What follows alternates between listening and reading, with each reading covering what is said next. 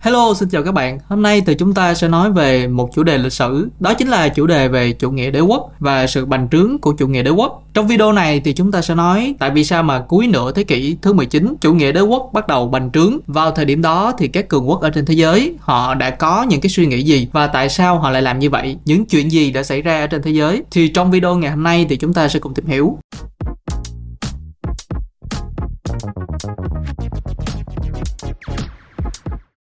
Vào năm 1877, có một người đã góp phần vào xây dựng đế chế của Anh, đó chính là Ciceros, người đã viết bản di chúc cuối cùng và ông để lại tất cả các tài sản mà ông đã tích lũy được nhờ việc khai thác kim cương ở Nam Phi cho hai người bạn thân của mình. Không chỉ là ông đã để lại một gia tài khổng lồ mà ông còn căn dặn họ là hãy sử dụng số tài sản này để thành lập một hội kính và mục đích của cái hội kính này là mở rộng sự cai trị của Anh trên toàn thế giới với mong muốn của ông là hoàn thành một cái sứ mệnh mà đưa những người Anh vươn ra khỏi vương quốc anh và đặc biệt là định cư ở châu Phi hay là những vùng đất thánh, thung lũng của sông Euphrates, đảo Sip hay là đảo Rit và toàn bộ vùng Nam Mỹ và cuối cùng là phục hồi lại Hợp Trung Quốc Hoa Kỳ để có thể trở thành một phần không thể nào thiếu của nước Anh và ông muốn tạo ra một thế lực mạnh mẽ tới nỗi mà không còn ai có thể dám thách thức, không còn ai có thể đủ sức mạnh để thách thức cái thế lực này. Như vậy sẽ không còn chiến tranh nữa bởi vì không có ai dám thách thức, không có ai dám gây chiến cho nên là không còn chiến tranh nữa và từ đó thúc đẩy lợi ích chung của toàn nhân loại. Ý tưởng này của Sisocrates ngày nay thì nghe có vẻ rất là phi lý, nhưng nó đã nhắc nhở cho chúng ta về cách mà Ciceros vào thời điểm đó nhìn về thế giới, cũng giống như là các nhà cai trị đương thời trong thời đại của chủ nghĩa đế quốc, họ nhìn vào thế giới như thế nào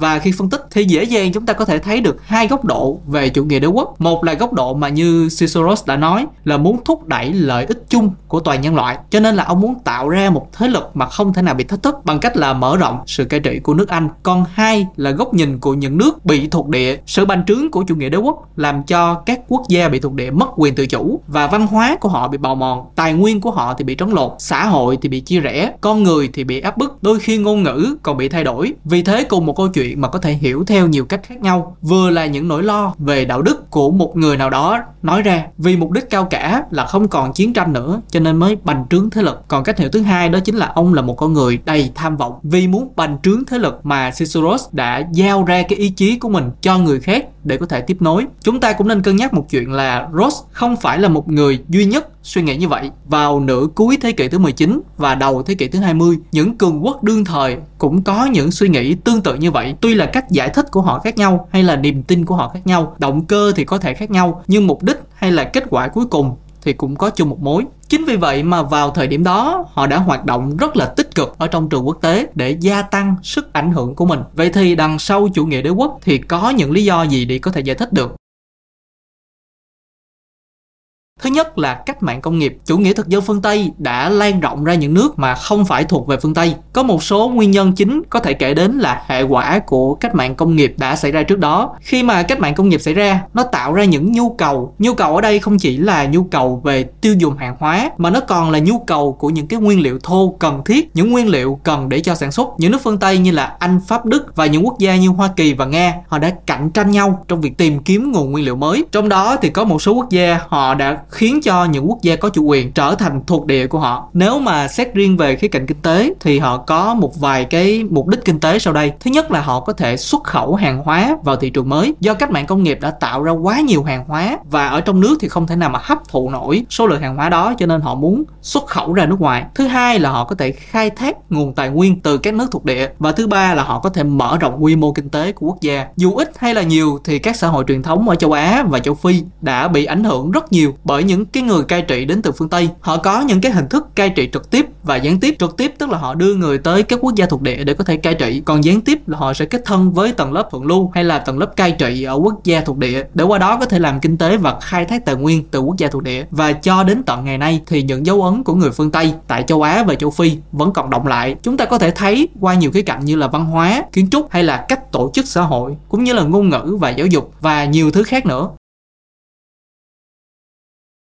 Khi mà bước vào đầu thế kỷ thứ 19 thì sự bành trướng của phương Tây vào châu Á và châu Phi đã bước qua một cái giai đoạn mới. Vào trước những năm 1800 thì châu Âu họ chỉ lấy vàng bạc để có thể trao đổi đồ sứ hay là đinh hương hay là vải với châu Á. Tuy nhiên sau đó thì các quốc gia châu Âu họ bắt đầu xem xã hội của châu Á và châu Phi thành những thị trường tiêu thụ hàng hóa cho họ. Đồng thời thì họ cũng xem nơi đây là nguồn cung cấp nguyên liệu thô khổng lồ cho các cỗ máy công nghiệp ở châu Âu và do đó, người ta đã gọi là mối quan hệ giữa phương Tây và các xã hội của châu Phi và châu Á lúc bấy giờ, được gọi là chủ nghĩa đế quốc mới. Chủ nghĩa thuộc địa có thể nói là hệ quả của cách mạng công nghiệp. Những quốc gia mà có độ công nghiệp hóa cao thì tay nghề hay là kỹ thuật và máy móc của họ cũng tiên tiến hơn, còn được cải thiện qua từng năm. Thứ họ cần, thứ họ không có là nguyên liệu thô để có thể đưa vào sản xuất và những nguyên liệu thô. Nhưng mà tài nguyên thiên nhiên là hữu hạn và không phải lúc nào cũng có sẵn ở trong quốc gia của họ. Vì lẽ đó mà đã tạo ra những nhu cầu đi tìm kiếm tài nguyên thiên nhiên. Bên cạnh lý do như mình đã nói lúc nãy, vì họ tạo ra quá nhiều hàng hóa, cho nên cần thị trường để tiêu thụ mớ hàng hóa đó. Mà thị trường ở trong nước lại không đủ đủ sức hấp thụ toàn bộ sản phẩm. Do vậy mà các doanh nghiệp phương tây, họ không thể nào tối ưu hóa được lợi nhuận. Nếu mà nhìn xa hơn có một bức tranh lớn hơn về kinh tế, thì có thể dễ dàng nhận ra là khi mà cung vượt cầu quá nhiều, thì rủi ro về suy thoái kinh tế ở quốc gia đó sẽ xảy ra. Và để có thể giải quyết được mớ hàng tồn ở trong nước, họ buộc phải đẩy nó sang nước ngoài. Nhưng vào lúc bây giờ, thì độ kết nối giữa các thị trường kinh tế và giao thương ở trên toàn cầu chưa được mở như là bây giờ, chưa được kết nối giống như là bây giờ. Các cường quốc ở châu âu, họ không muốn xảy ra những rắc rối về kinh tế bởi vì nó có thể ảnh hưởng tới sự sinh tồn của quốc gia. Vì thế mà một phần nào đó, cách mạng công nghiệp đã dẫn đến chủ nghĩa thực dân. Tóm lại thì các cường quốc ở phương tây vào thời điểm đó, họ lo lắng về sự sinh tồn ở trong quốc gia, cho nên là đã dẫn đến chủ nghĩa thực dân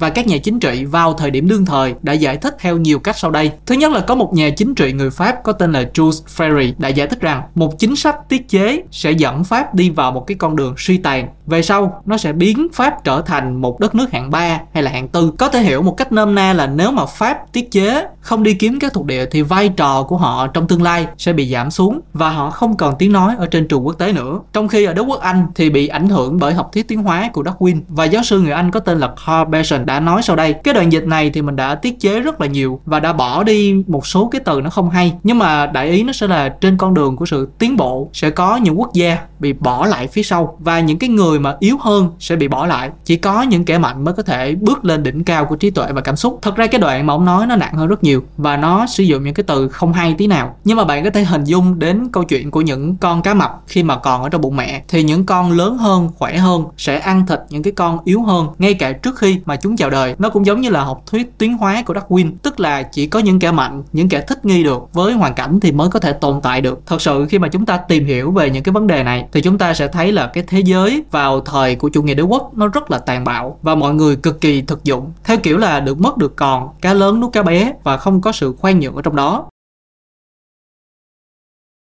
nhưng mà đối với một số người thì họ cũng nhìn vào một số khía cạnh đạo đức của chế độ thuộc địa. Họ nghĩ rằng là những cái cường quốc, ngoài những cái mặt tối ra thì họ cũng đem tới ánh sáng. Như là một quan chức người anh có tên là Henry Curzon. Ông đã nói là dưới sự bảo hộ của đế quốc anh thì mọi thứ nó sẽ tốt đẹp hơn trước đó. Còn với Ciceros cái người mà chúng ta nói tới ở đầu video, thì ông xem cái việc khai thác tài nguyên nó chỉ là vấn đề thứ yếu. Mục tiêu thật sự là mở rộng đế chế của anh. Đúng với tên gọi vào thời điểm đó là nơi mà mặt trời không bao giờ lặn. Nơi mà những quốc quốc gia khác phải ghen tị. Đây cũng được xem là nguồn gốc của sự thống trị toàn cầu của Anh vào nửa sau. Xin cảm ơn bạn đã xem video. Đừng quên nhớ đăng ký. Nếu thấy thích thì hãy chia sẻ video này. Còn bây giờ thì mình xin cảm ơn và hẹn gặp lại vào video lần sau.